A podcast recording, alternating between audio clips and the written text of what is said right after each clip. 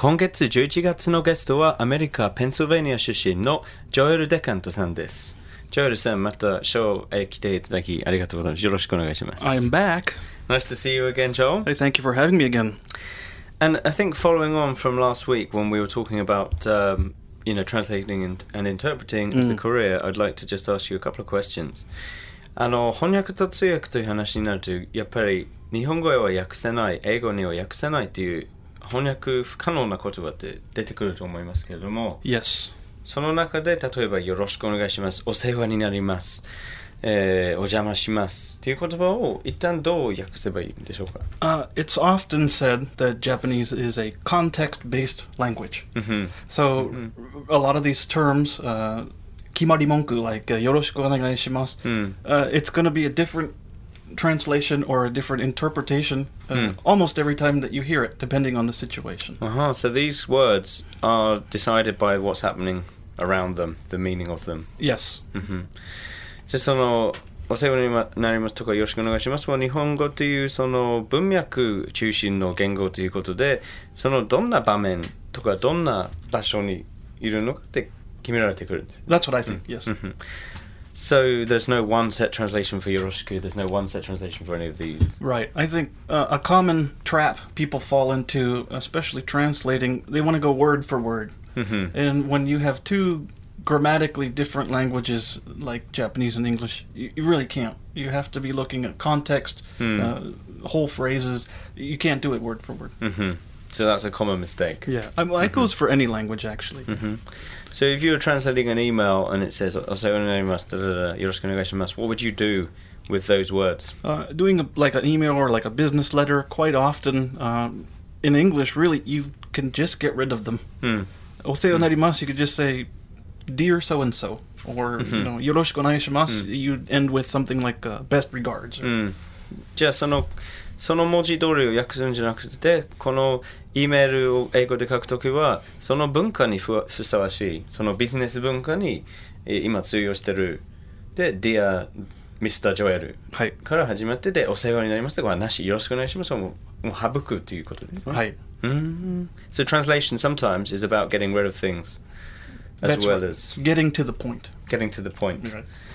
getting to the point another good translation motto I heard was think of the reader Yes, that's a very good one. Hmm. Uh, quite often when I'm translating, I'm listening to the voice in my head. Mhm. So Mhm. y y- you want to exactly think about the reader, think of how it's going to sound when they read something. うん、じゃあなるべく翻訳のあのまああのゴールデンルールというか金のルールはその簡潔にできれば簡潔にそしていつも読んでる方をか考えるという Right. ことですね。う Mm.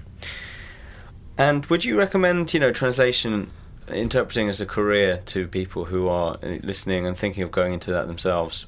I mean, if you really like language and you like words, I, I think it's a good career to go into. Mm. Um, mm. It depends on what you want. Uh, like I said uh, in a previous show, it can get uh, rather lonely if you're just sitting in front of your computer uh, in your home office all day translating. Mm-hmm. So, mm-hmm. if you if you need the more personal interaction of an office, uh, well, there is also the option of being an in-house translator at a company, for mm-hmm. example. Mm-hmm. Shanai honyaku desu And have you ever done that yourself? Uh, yes, I have. Yeah. Mm-hmm. Mm-hmm. Do you prefer the interaction in the office, or are you happy being a free agent? Uh, I am uh, happier being uh, being my own boss now. So mm-hmm. Uh, to again to get that social interaction, I I think I mentioned before I set up the Kyushu network of interpreters and translators. hmm Yes, I remember you. Talk, you, you we'll we'll go back to that later on. And, and any other words that are impossible to translate into Japanese or English? Uh, impossible, I wouldn't say, but difficulties I have are when we get into big numbers. Hmm. So uh, in the Japanese, they use uh, terms like uh, oku, namang oku, and uh, the where the uh, comma is placed is uh, one place different than in English. hmm Uh, so when you're interpreting, going Mm. very quick, Mm. uh, and somebody says, uh, uh, 2300 whatever, Mm. you know, it, Hmm.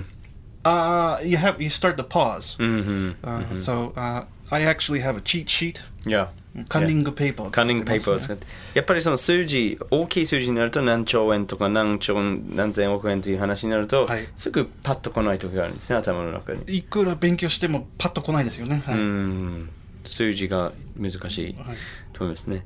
まあ同時通訳も日本語英語の翻訳もできてあのあの素晴らしいと思いますけれどもあの最後にあのその翻訳者通訳者ネットワーク九州というえー、とジョエルさんが設立したと思いますけれども、はい。どういう集まりをしているのかどういうあのネットワーキングをしているのか。あそうですね、あこれは、まあ、お主に翻訳者、通訳者を中心に年に2、3回、あまあ、ネットワーキング会、あまあ、飲み会ですね、うん。集まってネットワーキングをして、うん。えーそれそのおかげであまあ、仕事ももらったりしてますし、うん。お互い忙しい時てあの助け合いもできてます。うん。じゃあその例えば自宅で一人で翻訳の仕事をしている人のためのネットワークとかその、うん仕事を増やすための通訳者のそうですよね、まあ、いろんな役割を果たしてる、mm.